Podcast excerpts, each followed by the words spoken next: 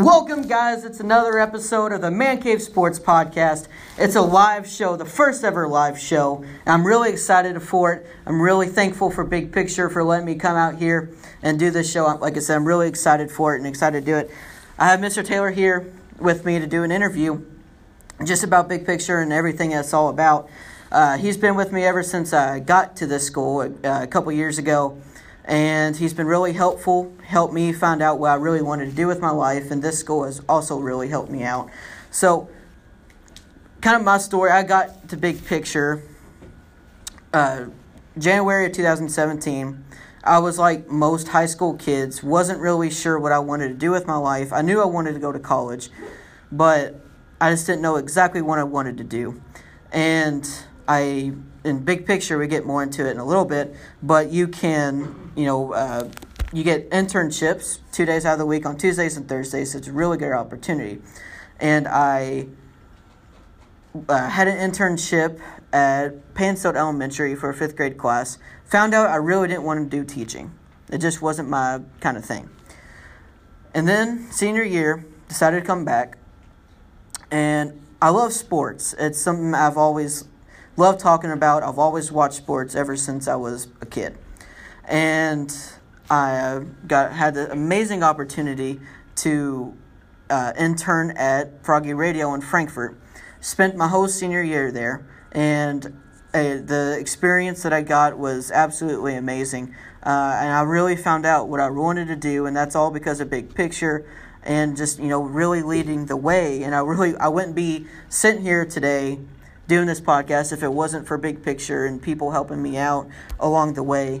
So it's like I said, it's a, Big Picture is a really good school. It's a great opportunity for, you know, high school students to really, you know, not necessarily have to go to college, but they can find out what they want to do with different internships at Big Picture. And kind of if they do want to go to college, they can find, you know, an internship that will, instead of going to college empty-handed and not knowing, you know, undeclaring as a major, then, you know, find something you want to do and lead the way for that, and that's kind of what I'm doing. And like I said, I have Mister Taylor here, one of the teachers at Big Picture. And I, I Big Picture, this is the third year of Big Picture now. And just your, uh, you, like I said, you've been here since the start. Where, what are your first impressions of maybe when you first got here and how you look at it now? Well, I think that Big Picture has changed a lot over the last three years. Uh, we got here and it was pretty chaotic. It was a new idea for us, a new way of doing things. We're trying to retrain teachers on how to teach and retrain students on how to do school. Um, and that's a difficult thing because it's been done the same way for so long. So it's been a really cool experience to watch things change and grow and watch students really uh, take ownership of their learning. So, you know, five years from now, I know a lot of things can change. Where where would you, as a teacher and as kind of, you know, a leader for these students, where would you like to see this school be in about five years? I think I'd like to see Big Picture Learning Academy be in its own building, uh, or at least in its own space, uh, bursting at the seams with students because everybody wants to be here. And I think that Uh, a larger network of internship opportunities uh, spreading through probably Franklin and Jefferson County.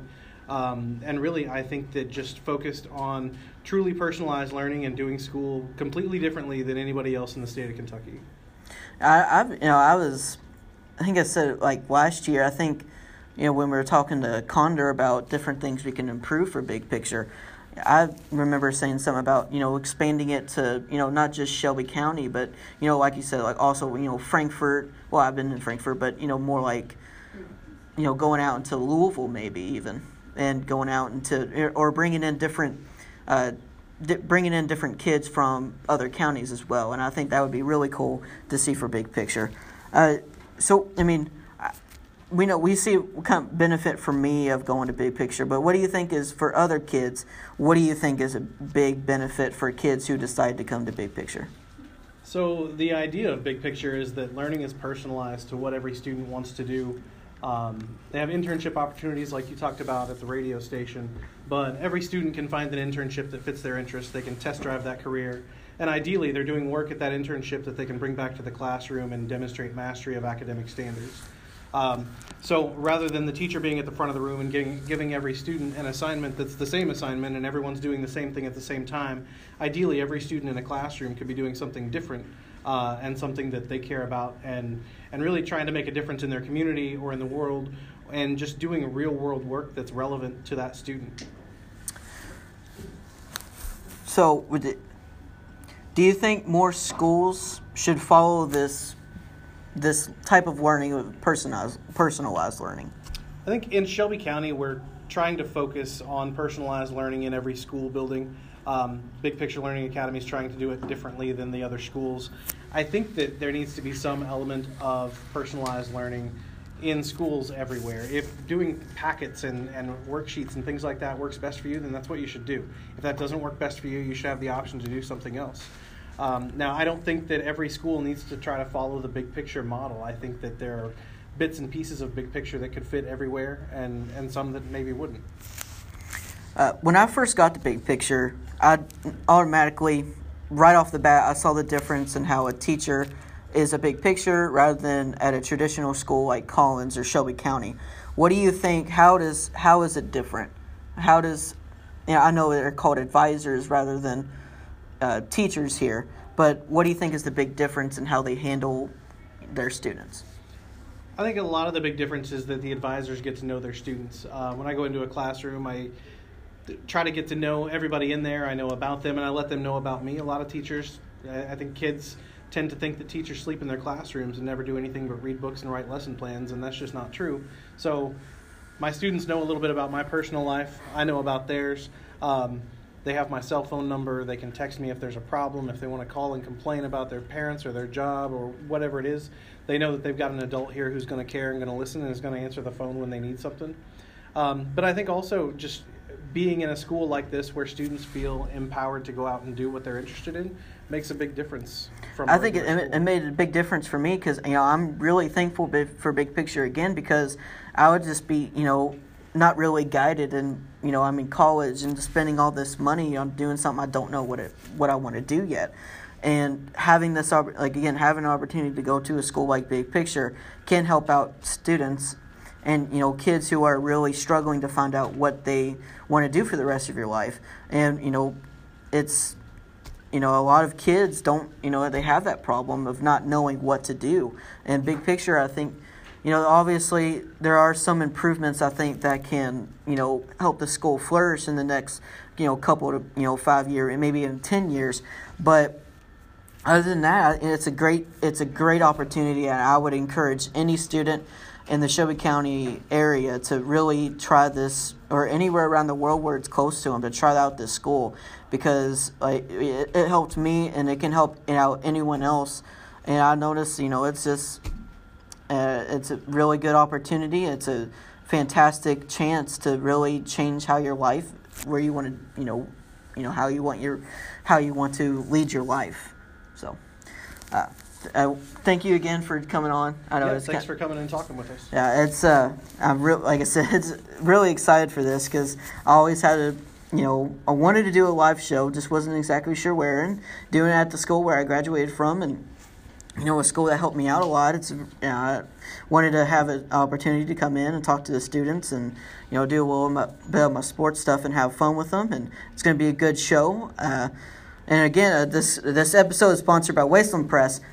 Wasteland Press is a self-publishing book company, and if you guys ever have like family members or anyone else, a friend or anyone that wants to write, potentially write a book and get it self-published, Wasteland Press, seriously, it's the way to go. They can, it's, they make money off of your book, not you. So it's a really good opportunity to do that. I highly recommend it. You can call them at five oh two, four three seven, oh eight six oh. Or you can visit them on their website at w w w dot wasteland press dot net. That's the end of the first segment. In the second segment, I'm going to be joined by Mister Cottle and Todd Wells as we talk about some sports, about why Duke sucks, why Kentucky rocks, and all that good stuff. Thank you. Welcome back, guys. Segment two, Man Cave Sports Podcast. Here with Mister Todd Wells. Oh, hello. Uh, hello. Ah, ah, ah, ah, ah. That's Cottle. Okay. He's a student here at Big Picture. Here with Mister Cottle. He's also he's a teacher at uh, here at Big Picture. Thanks for having me. Yep, no problem. Uh, glad to have you. Also glad to have Todd. Yep, absolutely. Uh, I, like I said in the first segment, I've always loved sports. It's always been my thing. I know you like sports. You play soccer, which is I don't I don't know why. Oh wow, man! You're an assist, you're a coach for the Collins High uh, women's yeah. basketball team. So I think we're all pretty we're all pretty knowledgeable, I would say, about sports. Mm-hmm. And like I said at the end of the first segment, I said Duke sucks, which they do. I mean, and honestly, like when first game of the season, can we define suck? Overrated. I'm not sure they fit that category. Overrated. Overrated? Maybe. Overrated. I might Maybe. give you overrated. Maybe. Maybe. Yeah. So, first game of the season, Kentucky plays Duke. They get they get they get knocked. I, I was Kentucky I, must really suck. Duke just ah, they just trampled Kentucky on their first game. Mm-hmm. And I see on your Snapchat that you're a Duke fan. Yeah, that was... Do you know how much that hurts me? Because I go to U K. Yeah, I do know that. He went to U K, and, yep. like, our natural enemy is Duke. Compared to Louisville, you'd rather be a Duke... Like, you'd rather have your enemy be Duke than Louisville? Yes. We hate both. We, we hate both, okay. hate both yeah, but know. Duke That's is... not a hard concept. Well, Duke goes all the way back to the early nineties about Christian Laettner and all that stuff. Oh, yeah, yeah. But, yeah, this, that was just an off night for Kentucky, though. Honestly, that's. I mean, that was. It was the beginning of November, mm-hmm. and there's still multiple months before March before Kentucky really needs to start playing their good basketball. Correct. And you know, going back to Duke, I just like. I think they're overrated. I think they're a good team, but I think they're a little overrated. And here's why. You think about teams in the past that have won a national championship. Mm-hmm. Look at Kentucky back in twenty twelve. Why did they win? They were a brilliant team. They won because they had brilliant freshmen, Anthony Davis, Michael Kidd-Gilchrist. They had veterans coming back, Terrence Jones, Deron Lamb, mm-hmm. and Marcus Teague. And they had Darius Miller as, you know, their senior leader. That's why they won a national championship, because they had leadership.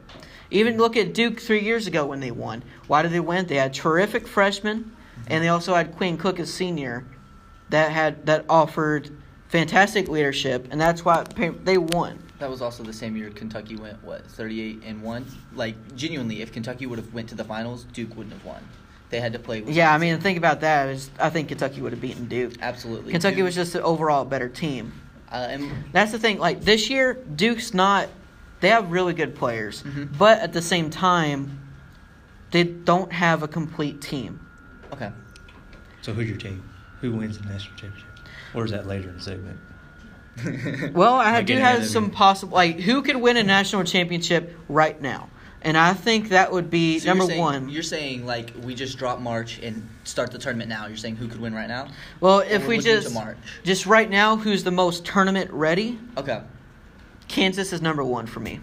Really? They're the most complete team, I think, because they have they, they have the Lawson twins who came transferred from uh, from uh, Memphis. Mm-hmm. They have LeGerald Vick, who's been playing out of his mind this season. Right. They have Charlie Moore, a transfer from uh, uh, California.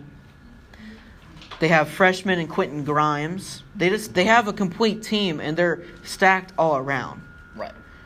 If you're looking at in terms of now, they are the most complete team, I think. Mm-hmm. And I think Gonzaga would be a good second. So you're saying with Kansas, uh, especially with Rui. Uh, yeah, I think. Yeah, I think. Really think Gonzaga. I know they don't play in a really great conference, but I think they're a really good team. And they're play. They, I mean, they beat Duke without two of their best players. Correct. So I mean, I think. I, if you just look at that, so once that Gonzaga say? gets both of those players back, yeah. they're gonna be they're just gonna be ready. They're gonna be ready for March, and they're gonna they're ready now. And when they get those two players back, what's that say about their depth? They're just, they'll just have more. Mm-hmm. I mean, they've already used to playing without their two players or two one of their best players, right. and of course when they add them back or when they come back from injury, mm-hmm. they're, they're just gonna be even better. And Gonzaga's going to be a scary team. Like I said, I know they don't they don't play in a great conference, but they're they're a solid team this year. And I mean, uh, Mark Few has done a really good job with Gonzaga over the years. And Gonzaga's always usually a pretty good team, and they're they're still undefeated. And like I said, they beat Duke, and that's right. an impressive win. Absolutely. And if you can beat Duke, I mean, especially now, that's that's I think that's a good tone setter for how the rest of the season is going to go. Like I said, I think Kansas is definitely number one. I think they're the most ready. Mm-hmm. And, and honestly, I don't think you're going to like me saying this. I think Kentucky could win eventually. I don't think right now they're ready. Right. But I think eventually down the road, by the time S E C play starts and once they start getting experience, they're going to be a dangerous team. Because mm-hmm. look at – Kentucky is set. They have players. They have Reed Travis, who's a, a graduate – transfer from Stanford. Right. He is really, really good. And he's been the most consistent player in Kentucky's team so far. Ashton Hagans, uh, something that's been con- killing Kentucky all season long so far is their defense. Mm-hmm. They can't guard the yes. perimeter. They can't guard the three. And it, it's been a problem. Great example was Duke, Kentucky. And this, it, another problem with Duke is they try to run up and down the court mm-hmm. with Duke, which was a bad idea to begin with. If you're going to beat Duke, you have to full court press them, and or you know just slow down the game. You can't just run up and down the court with Duke. You're going to lose that nine times out of ten. But Kentucky, they have the pieces. They have Tyler Herro. He does, he's not a great defensive player, but his offense definitely makes up for that. Ashton Hagans. He's a great defender, but his offense doesn't, you know, it's not great. So, you know, he he definitely has a lot to work on. Right. But his defense, look at uh, U N C Greensboro uh, last weekend. His defense in that second half was top notch. Mm-hmm. He's a great defender, and if we're, if Kentucky wants to win a national championship, they're going to have to have him playing good defense. They're going to need Tyler Herro. They're going to need P J. Washington to start stepping up, because if they, if they don't have P J. Washington stepping up and playing consistent ball every single game, then they're not going to win. They can't just win with Reed Travis playing out of his mind every single game. They won't be able to. That everyone needs to contri- contribute. Tyler Herro needs to start playing great offensively. Right. I mean, he's had a good. He has worked on his game a little bit. Past couple games, he's had good games, but he still needs to work on it. Quade Green, he's not the greatest defender, but I mean, if you're if he's hot, like against uh, against uh, Monmouth, he went like four for seven from a three point line. And if you're hot like that and you keep him in the game, but Quade Green's a big de- defensive liability right now, but if he's playing great offensively, then he can. He's a great spark for the team, especially off the bench. You look at Emmanuel Quickley, who is a better shooter than has than has been shown. Mm-hmm. Because and when he was in high school, he went to a couple of three-point shootouts. I think he played at the McDonald's All-American three-point shootout. He won that, and he won another high school three-point shootout. Right. But he's a good. He is a good three-point shooter. He just hasn't really had the opportunity to show it. Like I said, we all know Reed Travis. Right. Nick Richards has been a big disappointment to me. I don't know about you, Mister Cottle, but Nick Richards, I think, coming into this, especially when you look back at the Bahamas, he looked more confident, he looked better as a player, and he looked really good. And I was really excited because I thought, you know, he's going to be a key piece to what really t- gets this Kentucky team going. He, he did play very well in the Bahamas. Uh, he may have set that bar a little too high initially. Uh, but I've not been disappointed in him. Like, I think he's a good good piece. And Cal has just not been playing him. And I'm not sure yeah. if – I mean, I hope he gets more playing time. Now, he had a game last year. I can't remember who it was against, but he's had twenty-five points and twelve rebounds. He can score if he wants to. I think a big problem with him is confidence. And, you know, he had a game uh, against – North. I believe it was against North Dakota where he had nineteen rebounds, something like that. So we just need that type of Nick Richards. And, you know, of course, when he come back, you expect him to improve. And he just hasn't – I don't know. I've still been disappointed because I want to see more from Nick Richards. Because, like I said, he's still a key piece to this team. And down the road, if he starts playing really good, then this Kentucky team is going to be unstoppable. Because I think he has the tools to be good. He just hasn't really shown it yet. I think he can rebound, and he's been getting beat off the ball from, def- uh, from on the defense. But he still has a lot to work on. But I I really hope Cal decides to start playing him more. I really do. And P J has had a good a good couple games. But a problem with P J is that, you know, he came back. And I thought, you know, he can be, still be an all S E C. He's all, been the biggest disappointment for me. Like, yeah. P J, you expected so much more from him. As the he's leader. had, he's had, he has had, a, like, maybe one or two good games so far this season. And other than that, he's been kind of just side, you know, side the, you know, on the side. And he's well, he been finished the year last year so strong. He did, and and, and there was question of whether we, he was even going to come back. So when he did, everybody had this high expectation. So he had a lot to live up to begin with. And, you know, you look at him and you think he's going to be the alpha dog on the team. Yeah, and he should be. Kentucky doesn't have an alpha dog. That's, that's the problem. Right? The, the only yeah. one, the right, the closest one right now, I think, is the closest to an alpha alpha dog is probably Keldon Johnson. I would agree. Uh, he just has so much energy and fight in him. You want to see that out of the other players. Um, and you want to see that throughout, you know, the whole team having that kind of fight in them. And, again, it just hasn't been shown so far this season. And they've had good games against Monmouth, against North Dakota. And, they, and, you know, just looking at their next stretch of games, they have, you know, some games that are, you know, they have, but they play Seton Hall next. Then they move on to play Utah, which that's not a – I don't think that's a bad game either. Then they play North Carolina. That's going to be their first that, test. Against North Carolina? Yes. North Carolina. Minus that Duke game they played. Oh, minus yeah, yeah. the Duke, minus, minus the Duke game. You like Duke, but you forget. The, probably. When they come off that North Carolina game, they have Louisville. Am I wrong? Yeah, after Louisville uh, or after North Carolina, they do play Louisville. That, which Louisville, honestly, they've they've really surprised me so far this absolutely. season. Absolutely, I think if Louisville. I mean, they beat Michigan form, State. I know it was at home, but that's still an impressive win. Mm-hmm. Chris Mack, that was a great. Fantastic hire for uh, Louisville. Absolutely. I mean, just to get rid of all of the, the toxicity that was uh, the Tom Jurich era. They, I mean, they just recently got rid of uh, Bobby Petrino. Thank right. God they needed that. Yes, absolutely. And get, getting Chris Mack was a great hire. He turned around an Xavier program. He's doing good at Louisville so far. Correct. And it's you know it's kind of hard to hate him because he's such a good guy. I mean, he's the exact opposite from Rick Pitino. Yes. I mean, you see. Chris Mack actually going out into the community and talking to the people of Louisville. And like I said, I just, I'm really, you know, I'm kind of happy for Chris Mack in Louisville right now. He's the common man's man. He, he, exactly. That's a, that's a good way to explain it. And that's what Rick Pitino was not. Right. I think I think Louisville, in the form that they're playing currently. And they can shoot. Yeah. They can shoot. They can play good defense when they want to. They have a good set of players. And, and honestly, I mean, David Padgett, I think it was right for him, not for him that – For not for Louisville to hire him full right. time because he did good with what he had, but mm-hmm. he just wasn't enough. And like, but he left Chris Mack with a good core of players like Darius Perry, uh, Malik Williams, mm-hmm. uh, Jordan uh, Norwa. That's good. That's a good set. They're sophomores right now. Jordan Norwa has been their best player so far, I think. Okay. And again, they have a good set of players. They got graduate transfers right. from from uh, Sanford and all that, but. I'm really surprised about Louisville, and I honestly, I don't know if this would be considered a bold prediction, but I think by the time the season's over, I think they'll be in the top twenty-five. Top twenty-five, absolutely. And they'll, they'll make a tournament they're, this year. Their two losses aren't even that bad. Marquette in overtime, that, and they and they lost to Tennessee, and to, and to Tennessee, and the Tennessee game was close majority of the entire. Yeah, game. they just Tennessee. Tennessee's just, a heck of a team. Tennessee, Tennessee is a hell I'll of a honest, team. I think they yes. may be better than Kentucky in the S E C.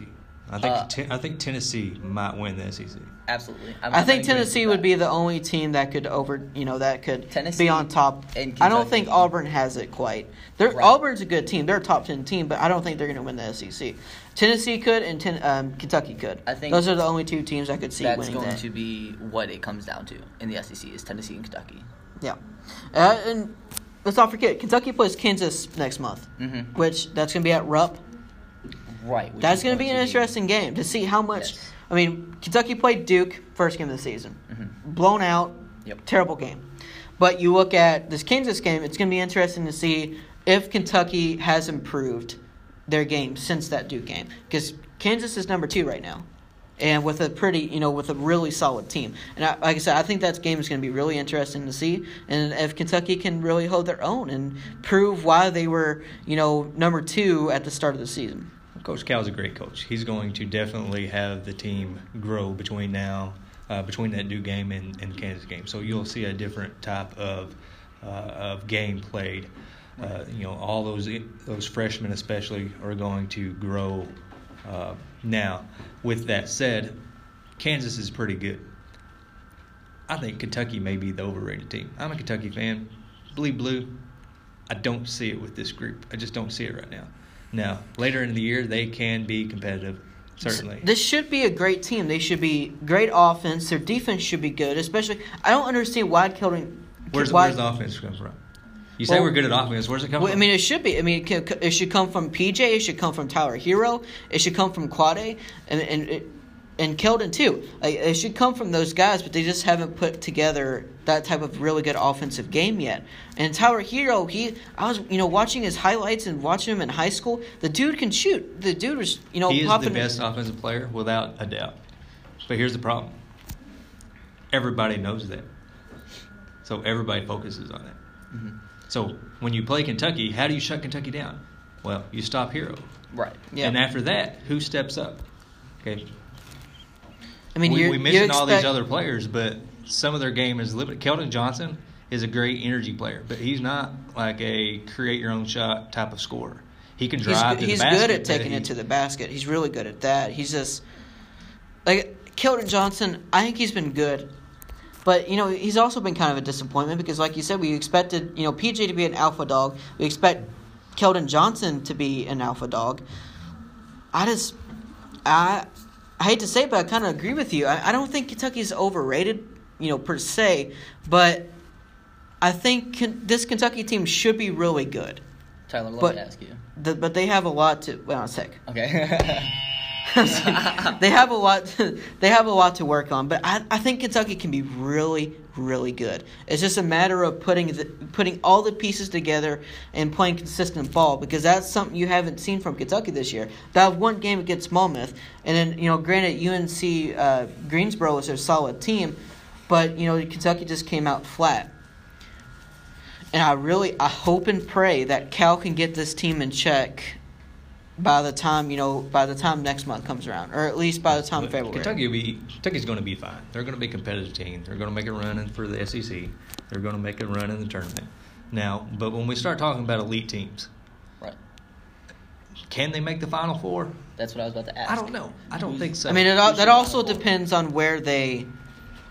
Well, there's a lot of factors in play. And yeah, it, obviously it depends on where they kind of and all those they pieces. Could, they could, so certainly, matchups matter. The the committee can completely screw Kentucky and just put them in a conference that has Duke, that has Kansas. I don't know, but they could they can put them in a really tough, uh, you know, right. in a tough part of the bracket. But I mean, we don't know that. That's still far away from now. Say everything goes your way. Who's your Final Four? My right Final now, Four. looking. Um, Do you even put Kentucky in your Final Four? Would you put Kentucky in your Elite Eight? Maybe Elite Eight. Maybe Elite Eight? Maybe Elite Eight.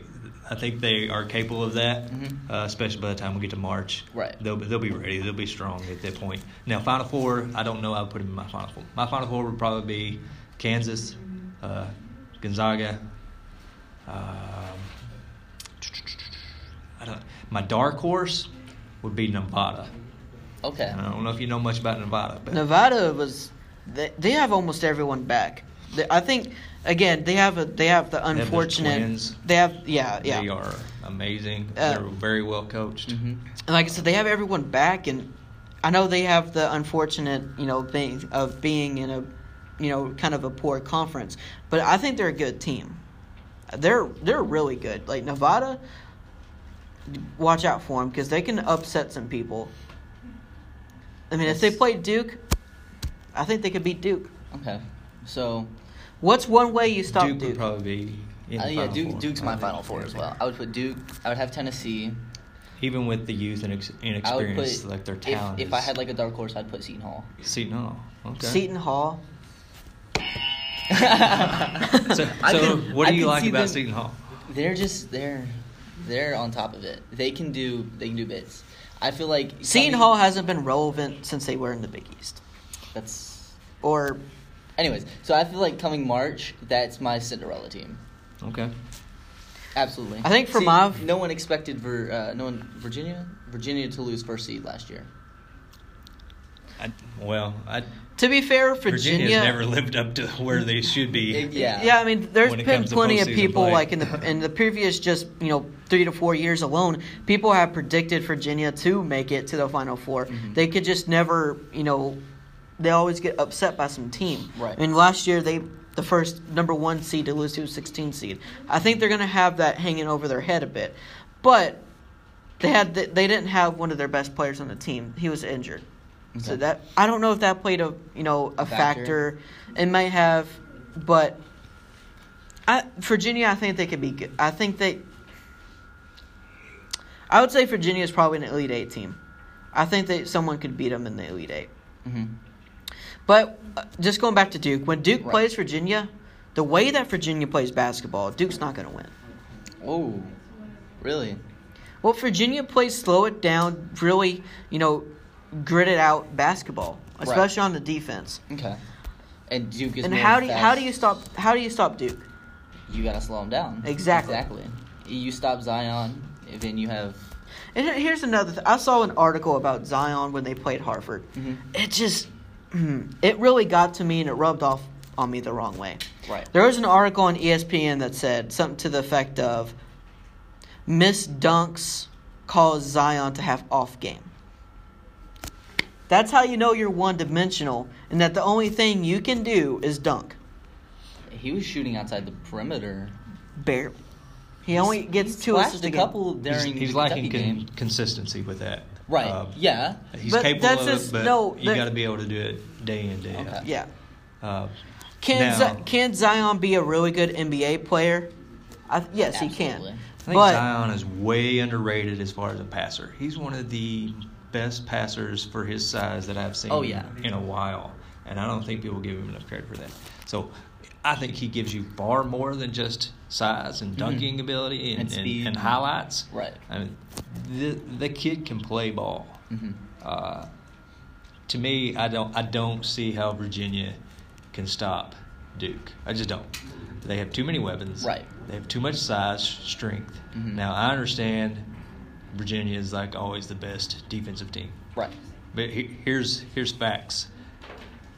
Defense is way overrated in postseason play. You know, we, we see these slogans all the time. Defense wins championships. Well, data does not support that. Right. Data does not support that. You have to be able to score the ball. Yes. Now, Virginia was able to score the ball last year. They just happened to get get upset. Yeah. Uh, I thought last year was probably their best chance at going far in the postseason. It just didn't right. happen for them. Right. I don't think that their defense is going to be able to stop Duke enough that that they could win that game. Yeah. But we'll find out. And we'll, we'll, that's we'll see multiple that's opportunities. Be a good game. Like I, I said, Duke's a, Duke's a really good team. I just don't see that they have the leadership to go far mm-hmm. or to win a national championship. You brought this up earlier. Yes. Yeah. I don't. I just, elaborate. Like I said, I think. Leadership doesn't always have to be from an upperclassman. So even when we go back and we talk about the twenty twelve team of Kentucky, mm-hmm. and you look at that roster and you see they have experience and leadership, that is very true. But who was the biggest leader on that team? Anthony Davis. Probably Anthony Davis. I would say Anthony Michael Davis. Kidd Gilchrist. Okay? Michael Kidd Gilchrist. Breakfast Club. All right, that's him. Yeah, I remember. Yeah. All right, like he he is the he was, motivator, uh, the kid that's I think diving terms, on the floor. I think in terms of Kentucky's hardest workers in the Cal era, I think he's probably number one. And then you could say Brandon Knight after that. And you know, you see Quade Green trying to work on his game. He's you know you see him passed out midnight trying to work on his shot, but you know. Just looking forward, you know, there's still a lot of college basketball season left. Oh, yes. There's a lot of things that can change. There are injuries that can happen. But, you know, it's gonna, it's still going to be continue to be a fun season, even, you know, when they go into S E C play. It's going to be interesting to see. Uh, I mean, there's a lot – like I said, there's just a lot of things that can happen. Uh, this uh, last part of this segment, we're at a little bit of fu- uh, football. Urban Meyer – decides to, you know, he's calling it quits at Ohio State, which is kind of surprising. He's only fifty-four, but with, you know, recent stuff that happened earlier in the year, you know, I don't, you know, I could see why. And they hired Ryan Day, their offensive coordinator, to take over the team in a five-year contract. Do you think that was a good decision by them? Well, I think it's going to give some consistency moving forward. Um, I do believe they probably could have opened that up and they would have had big name after big name apply. Uh, to be honest, I, I I don't know enough about this guy to, to tell you yes or no. Uh, obviously, they felt he was the right guy, so time will tell. I mean, Urban Meyer was suspended and he did pretty well with, you know, those three games that Ryan Day decided, you know, he coached the team. I mean, it's just for Kentucky. A good question to ask is, you know, as far as recruiting, if Kentucky can Uh, you know, they do well, really good with – right. They, I mean, they got Benny from Ohio. Isn't I think Lynn Bowden's from Ohio too. They get players from, you know, getting go up there from Ohio. They have that Ohio. Youngstown connection. So, right. uh, I mean, I think they will continue to get some quality players out of Ohio. Uh, that's the big question. So it's it's different between in-game coaching and then, like, being the leader of the program, right? So so how will, how good of a recruiter is this guy going to be? How well can he – put staff around him that can recruit. Uh, I mean, it's Ohio State University. They're yeah. still going to be tough. I mean, it's yeah, they're, they're still a pre- prestigious university, and their football team is always, year in, year out, they're always a competitive team. Uh, the bigger question to me is where Urban going. Yeah, he's not really he, retiring. He's not going to stay he, he, long. He's not going to yeah. even. How long did it take him? Like, he coached at Florida. How long did it take him to come back to coach at Ohio State? It wasn't very long. And he's only fifty-four. I mean, in, in the grand scheme of things, that's not that old for a coach.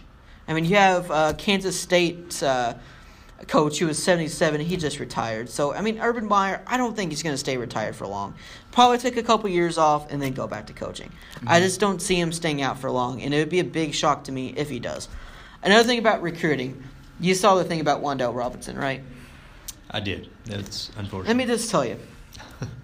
I was not the happiest cancer uh, camper uh, when that when that whole thing went on. I think he could – I know he's just a kid. He's eighteen, nineteen, or however old he is. But he's still a kid. He could have handled that so much better. Because what what really, you know, really struck me, what really grinded my gears about it, was that he he's from Kentucky – decides to commit to, to Kentucky, and then flips his commitment to Nebraska. Mm-hmm. Uh, what's in Nebraska? Corn? You're going to have fun in Lincoln, Nebraska, husking corn? Oh, yeah. They're the corn huskers. You know, you know if you live in Nebraska, though, you know what they're saying? What's in Kentucky? Like, right. What do you do there? We Sit have on Louisville, a horse? We have Lexington. Yeah. I mean, there's a lot of things about Kentucky that's a lot A hell of a lot better than freaking Nebraska.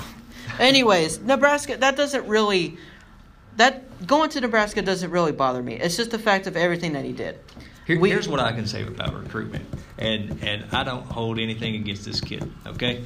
Uh, I don't like that either. You know, committed to Kentucky and changed his mind. But that's as a fan perspective, okay? Like, the kid made a change, had a change of mind. And it's right. all about relationships. Mm-hmm. We don't know when or how that relationship with the Nebraska coaches kind of formed and developed and what evolved there. But at some point in time, he made the decision that for him and his family, the move to Nebraska was best for him. Right. And I'm perfectly okay with that. You know, whatever like, a kid I didn't really care where you went. I wasn't even expecting him to pick Kentucky in the first place. It's just, it's just the fact that he went week after week, assuring that he was one hundred percent committed to U K. What else was he supposed to do? I mean, if you ask him, he's going to, to say, I mean, yeah, not yeah, commit to Kentucky in the first place. uh, I mean, in his recruitment of why he, you know, cho- decided. Have you ever to, made a mistake? Plenty of mistakes. Okay, but. Have you ever changed your mind? Well, I think, the, the like I said, the thing that really got me about it is that he's from Kentucky, and then he decides to – he's, you know, he coming out saying hometown hero, and then he decides to go to Nebraska. I just think in the grand scheme of things, he could have handled that situation so much more better, but just not – and he said his heart wasn't here in Kentucky. That's fine. Just don't commit Kentucky to Kentucky in the first place and just decide then play at Nebraska or, you know, commit to Nebraska first. I, I just, like I said, he could have handled that situation so much more better. So, I one wish last, the kid the best of luck. I, I, I yeah. really do. He's a great player. You know, when I was at Froggy, I had an uh, opportunity to go watch him play at Western Hills. The the dude's a freak. He, yes. He's the definition yes, of, of an athletic player, and he's who you want on your team. And that's a big loss for Kentucky not having him for next year. Mm-hmm. But in Kentucky football, they're still going to be good next year. And the last part of the segment, a little bit about Kentucky. They're playing Penn State in the Citrus Bowl. I'm thoroughly happy with how this season went. Nine and three, five and three in the S E C. It's the best record since nineteen fifty, or or not nineteen fifty, nineteen seventy-seven. But I'm happy with how they went. I'm really excited for where they go in the future. They're doing really good with recruiting. They got two four-star recruits from the state. uh, and Jared Casey and J J Weaver. Big pickups on defense, and a defense that's going to lose a lot next year. And they're playing, like I said, playing in the Citrus Bowl against uh, Penn State. Should be a good game. Mm-hmm. Be interesting to see. Penn State's not a slouch team. They have Trace McSorley and uh, you know their uh, their running back. Uh, I think his last name is right. Canada, something like that. But that's going to be a good game. Mm-hmm. I think that's going to come down to the wire. It's a matter of if Kentucky's defense can shut down McSorley. I'm taking Kentucky on that one. Uh, thank you. That's a good. I don't have the buttons, but I would be an acceptance button. Here, here's an applause. There, there you go. Thank you for saying something good against You're Kentucky. Welcome. You're welcome. All right. Just, anyways. Yeah, Kentucky's defense is very strong. Yeah, Kentucky's defense has been something that's been kept, kept keeping them afloat, even despite of their offensive woes mm-hmm. this season. And I'm. You know, this class deserves a lot of the credit. It's a great senior class. They have done a lot for this program and getting them to the point now where they are, going nine and three. That's impressive. And they have a chance to win ten games, which is something that hasn't been done in a very long time. Right. So it's just, you know, going to the future, getting recruits, and, you know, keeping that leadership going and having that chip on their shoulder and saying, hey, you know, we can compete with you guys. We can p- compete with anybody. And, you know, next year, if Benny decide, Benny Snell decides to go, you know, this is going to be Terry Wilson's team next year. And it's going to be up to him, being a junior, being a leader, to really lead that offense. And it's going to be up to new, newer people leading Kentucky's defense. Mm-hmm. And if they can do that, I think Kentucky can stay consistent throughout, be hopefully a consistent eight-win team, mm-hmm. uh, every, you know, every step of the way for the next, maybe, you know, next five years. Talking about little guys in football, um, U C F. Do you think they're going to beat L S U? I would no. Really? I would. Uh, I've had. I'll go onto Facebook a lot and have my complaints about University of Central Florida football team. Mm-hmm. I think they're a good team. However, they are in a really bad conference, right. and they need they, they have a lot of work to do. And if they're they're not going to be I think L S U. We're getting the signal from right yeah. Now. All right. Thank you guys. Thank you guys for joining me on the sports mm-hmm, segment. Thanks really, for having us. Really appreciate it. Next segment, we have a fun, special segment for the for the students here at Big Picture. Thank you guys again for joining me. Go Thank Big you. Pick. Go Big Pick. Go Big Pick.